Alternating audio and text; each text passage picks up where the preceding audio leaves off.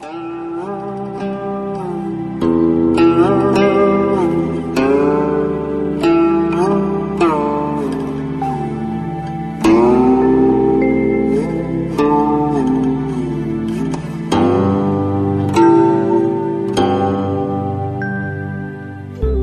土圣贤录白话，往生比丘，隋，谭延。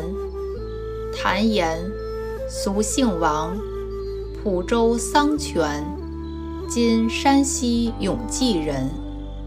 年十六岁出家，游历参学于各个讲座，深深悟入佛法要旨，曾经著述。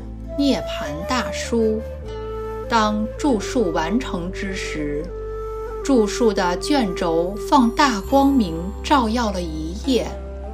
佛塔中的舍利也放出奇异的光芒。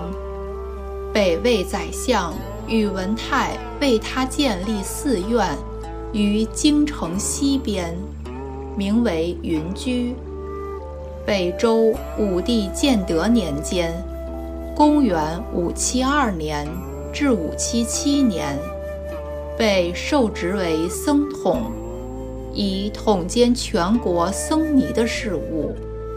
隋文帝开皇初年，公元五八一年，奉皇上的赐令主持延兴寺。开皇八年，公元五八八年。八月十三日命终，时年七十三岁。谭延平日以西方净土为正观，雨墨动静之时，皆能专注意想西方阿弥陀佛而坚定不移，就如同处在甚深的禅定当中。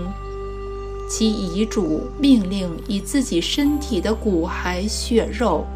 布施给一切的禽兽。世纪往生时，寺院附近有一个叫任金宝的人说：“我看见天空中有床幡伞盖，排列成两行队伍，在谭岩法师的前面作为引导。这个队伍从延兴寺一直到达山的西边。”出自《续高僧传》。